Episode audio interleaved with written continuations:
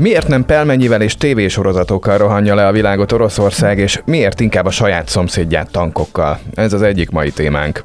Azért voltak példák arra, hogy Oroszország nemzetközi kulturális szintére megjelent, de hogy egyáltalán nem volt ez olyan tervszerű, mint ahogy, és, és nem olyan sikeres, mint ahogy ezt sok másik ország csinálja.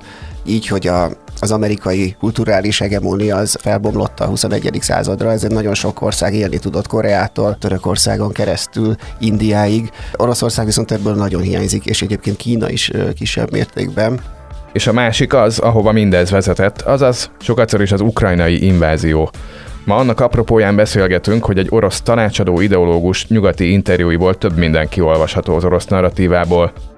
De ugye onnan indul, hogy a már önmagában rendkívül bizalomgeresztően hangzó konstruktív pusztításhoz van joga az orosz nemzetnek, és az orosz nemzethez tartozónak gondolja azokat is, akik nem Oroszország területen élnek, de orosz nemzetiségűek. Hogy mondjuk magyarázódjon mindez, ami a Donbassban történik. De egyáltalán nem csak Szergei Karaganov ijesztő ugyanakkor kusza szavairól lesz szó, hanem sok mindenről, ami a háborúról, a nemzetközi környezetéről és a lehetséges következményeiről április közepén látható. Közben az elmúlt pár hónap mérlege az az, hogy volt egy ország, amelyik nem volt tagja a NATO-nak, és lerohanták, és volt több, amelyik tagja volt a NATO-nak, és azokat nem rohanták le. Eddig ennek az egész üzenek nem volt egy orosz főparancsnoka, ez volt az egyik hiba, hanem egymással versengő hat parancsnokok voltak, és hogy most már van egy, aki Szíriában is dolgozott, ami ugye mindannyiunkban nyilván kellemes emlékeket idéz elő, hiszen mi nem alakult jól Szíriában. Ez az első kézből a 24.hu podcastja az újság friss történeteivel, és azokkal, akik szállították őket. Én Pázs Zsombor vagyok.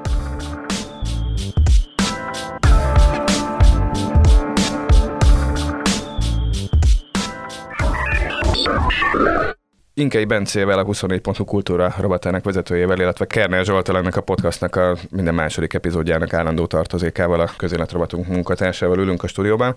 Két egymással szorosan összefüggő témánk lesz, és bizonytalanul fogok időhatározókat használni, mert hogy annyira up-to-date a podcastunk, hogy elképzelhető, hogy a szóban forgó cikkek egyike vagy másika nem is fog megjelenni addigra, amikor a podcast lejátszódik, magunk előtt járunk. Az egyik cikk az az orosz kulturális soft power-nek a hiányáról szól, tehát arról, hogy Oroszország nem a maga Hollywoodját választotta arra, hogy erős befolyást gyakoroljon a környékén, hanem tankokat, amik az ukrán mocsárba fagynak éppen ebben a pillanatban, illetve hogy ezután egy kicsit javítsunk a kedélyeken a harmadik világháború elkerülhetetlen bekövetkeztére azoknak, akik kimaradtak az élményből, elmondott, hogy a Leviathan című orosz filmről, meg arról az éráról mit kell tudni, és hogy ez miért egy másik éra, mint amiben most élünk kultúrpolitikailag.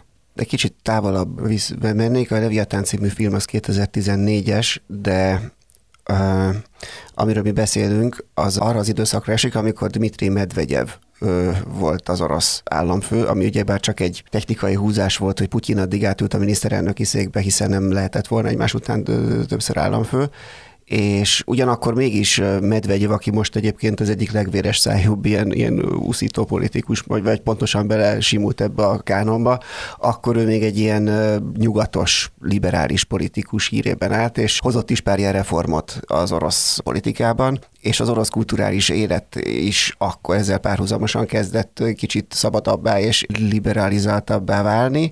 Akkor futott fel az orosz filmipar, és akkor eléggé úgy nézett ki, hogy Oroszország végre ki tud jönni abból a elszigeteltségből, ami, ami gyakorlatilag már Szovjetunió óta, de még a megszűnése után is még létezett. Az orosz filmipar egyre jobban összekötődött Hollywooddal, Hollywoodnak is, meg egy egyáltalán nemzetközi filmiparnak is egyre fontosabb piaca lett az orosz, és közben ez olyannyira megmaradt, hogy miután Putyin 2012-ben visszatért, és újra egy kicsit, újra elmentünk a, a másik irányba, ami ugye egészen mostanáig tart, addig az alatt is annak ellenére sikerült ezt a viszonylagos szabadosságot a kultúrában megtartani, hogy er, mindezek ellenére, és ebben az érában születtek a, olyan orosz filmek, mint ez a bizonyos Leviatán is, amelyek meglehetősen rendszerkritikusak voltak, de felismerték az, az orosz kultúrpolitika irányítói, hogy az ország imázsát igazából mégiscsak a, segíti az, hogyha ezeket a filmeket nem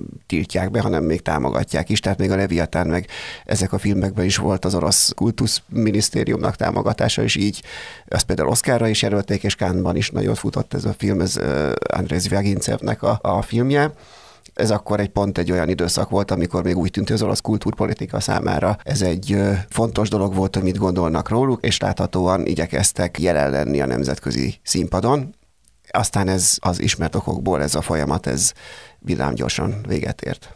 De mikor ért véget? Mikor gondolták úgy, hogy inkább hardcore autokrácia legyen, és senki másnak ne haladszoljon a hangja? Onnantól kezdve, hogy a, hogy a Krím és az Ukra- tehát 2014-ben egy, először a Krímben, utána pedig a kelet-ukrajnai szeparatista, de nyilvánvalóan orosz támogatással intott szeparatista, nem is tudom, minek nevezük ezt. Terület. Tehát ez a, az a kelet-ukrajnában körzetre korlátozódó háború, az Oroszországot egy már abba a pária státuszba helyezte gyakorlatilag, amiben most is van igaz, hogy akkor, nagyon, akkor azért még egy nagyon sok köteléket nem kellett elvágni, tehát aztán erre a, ennek a folyamatnak a végére most február 24-én került pont, de sok szempontból már akkor is visszafordíthatatlan folyamatok indultak el, és ilyen volt ez is, hogy villámgyorsan bezárultak azok a kapuk. Onnantól kezdve Oroszországnak egyáltalán nem úgy tűnt, hogy, hogy ez a dolog ez most már fontos, és utána is készültek még olyan filmek, meg sorozatok, amik, amik nemzetközi ö, forgalmazásba kerültek, és még jó ö, visszhanggal is mentek ott, de már nyilvánvaló volt, hogy ez ebből nem lesz egy... Tehát azok a folyamatok, amik az itt 2010-es évek elején indultak, azok, azok megszűntek. És azt lehet tudni, hogy a Putyin szkeptikus kulturális elit az nyolc éve rettenetesen érzi magát Moszkvában és Moszkva környékén, vagy már nagyon régóta Londonban és Belgrádban élnek? Bizonyos szempontból, ha mondjuk, mit tudom én, zenéről beszélünk, akkor például zenekarok azok egészen mostanáig jelentettek meg lemezeket, meg, meg ilyenek, az ilyesmit nagyon nem korlátozták, csak már nem is volt ez annyira jelentékeny, mint például tíz évvel ezelőtt, amikor, amikor több olyan orosz popkulturális alkotás, videoklippek voltak, amik a YouTube-on ilyen virális, tényleg óriási nézettségi rekordokkal futottak. Ezek közül többen is már külföldön él, tehát nyugaton csináltak karriert, és a rendezők esetében, filmesek esetében is van erre példa, mások pedig szép lassan, úgy, ugyanúgy egyre kisebb, tehát egyre kisebb szabadossággal, de még csináltak filmeket. A cikkben nem is érintem, de például a Kedves Elvtársak című film. Az is egy olyan film, amit a nacionalista oldalról Oroszországban nem támogattak, hiszen azt mutatja, hogy a 60-as évek elején Szovjetunióban hogyan vertek le. Egyébként pont, pont a kozákok egyik városában egy ilyen munkás tüntetés gyakorlatilag véresen, és ez egy tavaly, ez vagy tavaly előtti film, tavaly a magyar mozikban mutatták csak be, de például még ez is egy olyan példa, ami, ami azt mutatta, hogy azért bizonyos fokú szabadosság még megengedett volt, de hát elég valószínű, hogy ennek most végleg vége van, főleg az, hogy gyakorlatilag orosz filmipar, meg ilyesmiről már egyre kevésbé tudunk beszélni így a szankciók után. Volt egy tök elemző cikk egyébként erről, ami próbálta azonosítani, hogy mi a közös ezekben az új típusú autokráciákban, és ott pont ami Moszkvára igaz volt, az lett a megállapítás, hogy egyre inkább hagyják az ilyen urbánus értelmiséget jól élni, és teljesen elszigetelődni. És ez egyébként egy csomó helyen van, hogy így egészen addig, amíg nem... Csak... Bár csak tudnánk mondani egy ilyen országot valahol közel hozzánk. Nem tudom, én ilyet még nem tapasztaltam, számomra ez science fiction, de hogy tényleg az van, hogy így élhetsz tök jó, kereshetsz pénzt, elmehetsz éttermekbe, megnézhetsz mindent, ez egyre kevesebb befolyásod van valójában a főhatalmi bázisra, ami ugye Oroszországban is az óriási vidék, meg a városok külső része, és ez, ezért a több belvárosban, valószínűleg Moszkvában volt pont a Financial Times-ban síratták nagyon a, a régi Moszkvát, hogy igazából tök sok ilyen a városi életet jobbá tevő dolog történt az elmúlt években Oroszországban. Ugye egész Moszkvát teljesen felújították. Ugye a szankciók miatt egy csomó ilyen, ilyen gasztroforradalom kezdődött náluk, hogy így helyi alapanyagokból kezdtek el egyre jobb kajákat csinálni, meg ilyesmi. Meg uh, nagyon sok pénzük volt ugye arra, hogy nyugati művészeket vigyenek be Moszkvába, és ezért Moszkva belvárosában, tehát tényleg úgy élte el nagy részt, mint Milánóban, csak mondjuk politikáról egyre kevésbé akartál beszélgetni ennek is most vége szakad Igen. a háborúval, és hát igazából ennek a, egyébként ennek a cikknek a fő megállapítása az, hogy azért voltak példák arra, hogy Oroszország nemzetközi kulturális szintére megjelent, de hogy egyáltalán nem volt ez olyan tervszerű, mint ahogy, és, és nem olyan sikeres, mint ahogy ezt sok másik ország csinálja.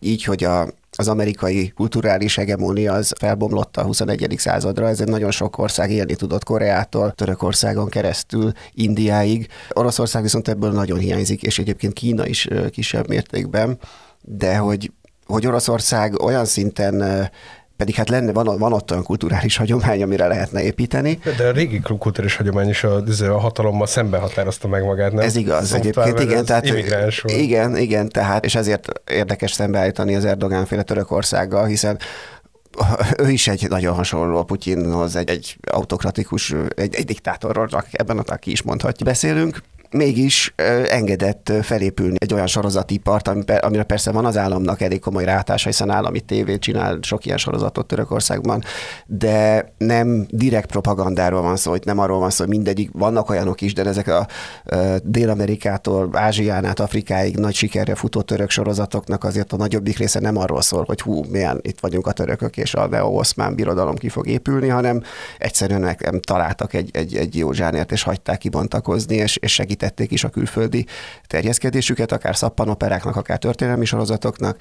Na ez, ez, ez például ez a törekvés, ez az orosz politikából, amit teljesen hiányozna. És még pelmennyizők sincsenek a körúton. De, van.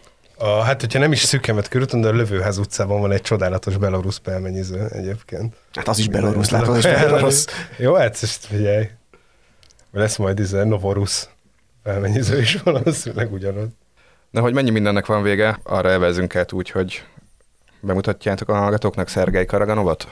Szerintem abban nem érdemes belemenni egyébként, hogy mit csinál. Röviden mondjuk el, hogy először Jelcin, aztán Jelcin... Putyin tanácsadója volt, most intézetvezető és minimum, minimum befolyásosnak mondhatjuk a mindenkori orosz elit gondolkodására, meg az, hogy most ö, sokkoló interjúkat ad, az segített megérteni egy kicsit, hogy mi történik körülöttünk. Igen, igazából tényleg az, hogy minden rendszerben van egy figura, aki így a a zeitgeistot mondja. Tehát hogy mindenhol van egy ember, aki úgy gondolkozik, mint ahogy így a középvonal, és a Karaganov az ez. Nála még sokkal keményebben fogalmazó emberek is vannak. De egyébként szerintem az ő nyilatkozata, és van egy hasonló figura egyébként az ukrán oldalon is, Alexei Arestovics, ő, ő is egy elnöki tanácsadó, és egyre inkább, tehát az, az ő kettejük nyilatkozatában, hogy nagyjából kiderül az, hogy hogy gondolkozhat így átlagban az orosz és az ukrán elit, és igazából a, a, abból is, ahogy változik a kettejük nyilatkozata, vagy amilyen irányba, itt tökre nem arra megyünk, hogy, hogy itt békéről, meg ilyen valamiféle béke megállapodásról beszélhessünk, hanem így az látszik, hogy így összezár a két ország elitje, és elkezdenek egyre háborúsabb módon is gondolkozni egymással szemben. Beszéltünk Karaganovról, de azt nem mondtuk el igazából, hogy mit mond. Ha egy valami, nem egy tökéletes kifejezés, hogy frissítő az ő gondolkodásában, hogy legalább háborúnak hívja a különleges katonai műveleteket, amik Ukrajnában zajlanak. De nem azt hívja háborúnak. Azt hívja háborúnak, amiben a nyugattal vannak. Nem a konkrét most történő dolgokat is. Azt is háborúnak Va- Van egy mondat, ahol azt mondja, hogy háború, vagy ha úgy tetszik, különleges katonai művelet de ugye onnan indul jóval korábbról, hogy a már önmagában rendkívül bizalomgeresztően hangzó konstruktív pusztításhoz van joga az orosz nemzetnek, és az orosz nemzethez tartozónak gondolja azokat is, akik nem Oroszország területen élnek, de orosz nemzetiségűek hogy mondjuk magyarázódjon mindez, ami a Donbassban történik. Azt is mondja, hogy mindenképpen lett volna háború, ami, amiatt, hogy a nyugat így folyamatosan arra szól, vagy hát öles léptekkel halad az orosz határok felé, és hogy ők már 2008 óta azt mondják, hogy ha Ukrajna NATO tag lesz, akkor az ő válaszuk erre az, hogy nem lesz Ukrajna.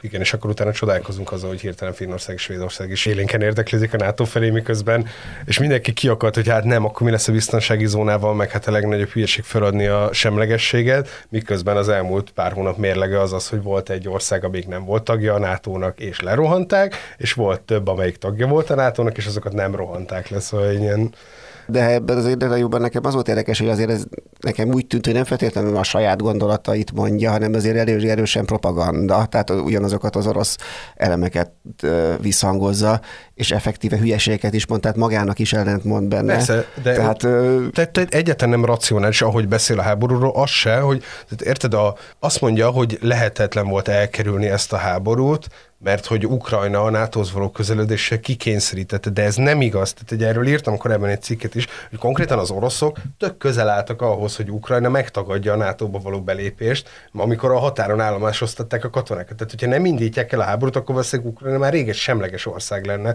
tökre nem éri meg valójában ez az egész háború, és van is róla egy csomó tök jó elemzés, hogy miért történt. Tehát, hogy az, ami legjobb, amit olvastam, az az volt, hogy a, az extrém rövid látás és extrém hosszú látásnak a keveréke volt ez, hogy így azt gondolták, hogy elkezdtek ilyen politikai posturinget nyomni a határon, hogy egyre, egyre inkább fenyegették, és utána nem láttak ki a saját rövid távú politikai hasznukból, és emellett meg nem gondoltak arra, hogy középtávon mi lesz Oroszországgal, csak azzal, hogy majd 7-10 év múlva az oroszok ebből az izolációból helyreállnak, újra erős lesz Oroszország, viszont egy dologra nem számoltak, hogy az ukránok ellen fognak állni. Azzal valahogy senki nem számolt előre. Igen, de például nekem az is tetszett az interjúban, egyrészt két vicces motivumra emlékszem. Az egyik az, hogy Zelenszkiről van szó, és kérdezi, hogy, hogy de hogy ön személy szerint ugye nem gondolja, hogy Zelenszki náci lenne. Hát persze, hogy nem. A másik pedig az, amit a lengyelekről mond. Egyszer azt mondja, hogy a próbál amellett érvelni, nyilvánvalóan bomlasztó szándékkal, hogy a NATO és az ötös cikk nem érvényesülne a gyakorlatban, hogy például a lengyelek azok, azok valószínűleg tényleg harcolnának, de hát sok más ország nem. És aztán a három kérdéssel később meg azt mondja, hogy ő úgy gondolja, hogy Lengyelország is részt venne Ukrajna felosztásában. Tehát ez nyilvánvalóan ez egy egymásnak ellentmondó hülyeségek. Azt hiszem a másik a, a Corrierének adott még egy interjút, ott is így nagyjából így az 1945 utáni rendet, azt így teljesen kétségbe mondja. Tehát, hogy olyan országokra mondja azt, hogy ezek nem léteznek, mert 45-ben nem léteztek, hogy ami azért mondjuk nem tudom, Magyarországnak is így ilyen aggodalomra adhatna okot, mert viszonylag sok olyan ország van most Európában, amik 45-ben még nem léteztek ebben a formában. Szóval tényleg ez a, egyszerre ilyen brutálisan arrogáns, ez a ilyen birodalmi gondolkodás, és, és közben meg így nem látnak ki a saját árnyékukból, és belehergelik magukat ebbe az egész konfliktusba. Ettől függetlenül egyébként még lehet, hogy igaza lesz, és sikerül létrehozni egy Novorossziát így a, a Donbass részeiből, meg a Krímből együtt. Tehát, hogy arra, meg Mariup, tehát az a igen, Mariupoli hát folyosó. Úgy, igen, ugye a Donbass, és akkor a Krímet a Mariupolon keresztül összekötik Oroszországgal, és akkor létrejöhet egy olyan ország, aminek nem tudom, Novorosszia lesz tényleg a neve, és akkor ez egy ilyen pufferzóna lehet Oroszország és Ukrajna, meg a NATO között. Akkor te azt mondod, hogy amikor azt mondják az oroszok, hogy mindenképpen lett volna háború, és most azt előzték meg, hogy ne az ő földjükön zajoljon, akkor az mondjuk egy ilyen már meg, egy az a már megtörtént dolgok keretezésének a próbálkozása. Hát meg van egy tök jó mondat erről egyébként, hogy, a, hogy az oroszok azt mondják, hogy a biztonságukat sértette Ukrajna nyugatra tolódása, de valójában úgy helyes a megfogalmazás, hogy az ambícióikat sértette. Amit egy csomószor egyébként a birodalmak nagyjából ugyanúgy tudnak felfogni, tehát hogy a külpolitikai ambícióik szembeni ellenérzéseket, azt nagyobb, nagyjából a létükkel szembeni ellenérzéseknek fogják fel. Hát ez de, maga a birodalmi logika. De igen, de képzeljük jó. el azt, hogy a, a független Ukrajna megtámadja Oroszországot, bárki megtámadja Oroszországot. Ne vicceljük, mert nem sértette volna soha semmiben Ukrajna Oroszország biztonságát vagy létét. Az eljelentéktelenedés az egy veszély volt, meg az ambícióik eltűnése. Tehát az, hogy Oroszország csak egy ország lesz, és nem az orosz birodalom. És hát, hogy ne a, igen, a nagyhatalmi státuszukat érezték. De, de most ironikus módon ezzel a eddig nem túl sikeresen vívott háborúval pont magukat sodorták. De...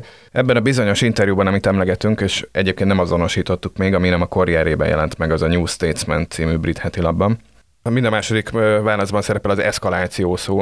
Az ottani kérdezősz próbálja Karaganovot egyre inkább körbekeríteni és kiböketni vele, hogy mit értenek eszkaláció alatt és ez nekem igazából nem derül ki, az viszont kiderül, hogy a, a, a másik súlykolt dolog, hogy nyilván valamiféle győzelem vagy annak látszó dolog kell ahhoz, hogy Oroszország ebből kivessen, és hogy ennek olyan feltételei, mert hogy a padhelyzet, az álló háború az fenntarthatatlan, kivitelezhetetlen, tehát hogy valami tényleg történni fog, akár május 9-ig a győzelem napjáig. De hogy van egy olyan mondat például, hogy működőképes orosz párti kormányt szeretnének látni Kievben. Amire nincs esélyük amire nem nagyon van esélyük, és folyamatosan arra célogat, hogy ami remélhetőleg a, a valami, ami a felosztózkodás után marad Ukrajnából, annak lehetne.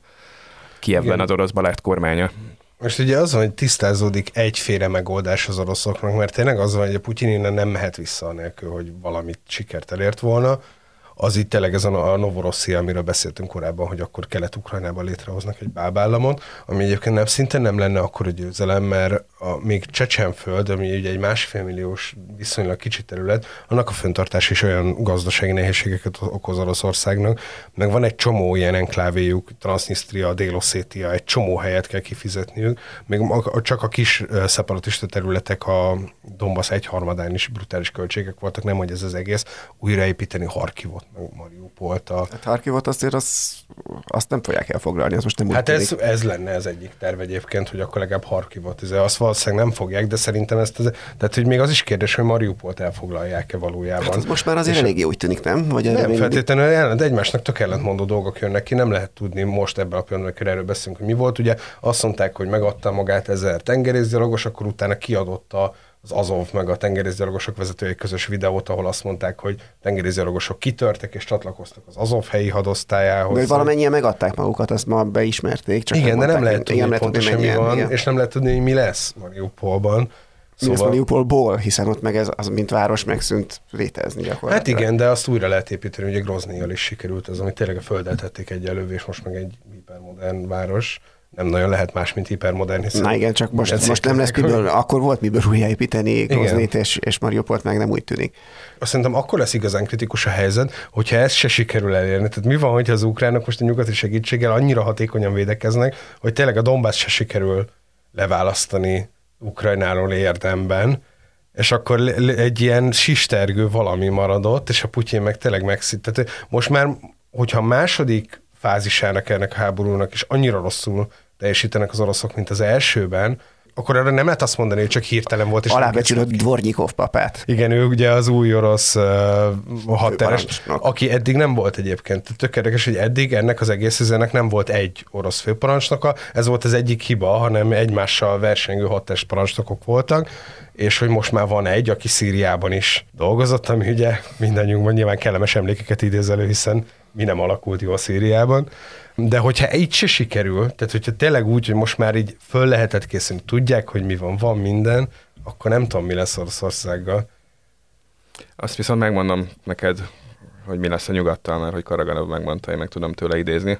Úgy tekint az egész 20. század második felére, hogy még volt egy ilyen kis comeback momentum a nyugatnak, de alapvetően ez csak elterelte a figyelmet a folyamatos lecsúszásról, ami mostanra már egyértelmű, hogy a nyugat, mint civilizáció hozott jó dolgokat például a régebb óta létező ázsiai kultúráknak is, amiket átvettek, de hogy ennyi volt és hogy nem csak az eljövendő folyamatos megrázás. Afrika évszázada lesz ez, ezt már mióta mondom. Nem, Ausztrália hanem többek között az övék. Tehát ő ugye azt is mondja az interjúban, hogy azért ideges abban, hogy az ukrán meg a NATO kérdést nem tudták gyorsan és hatékonyan megoldani, mert úgy igazából nekik is a kínaiakkal kéne boltolni, és úgy, hogy marad valami erejük rá, tehát ebből megerősödve szerettek volna kijönni.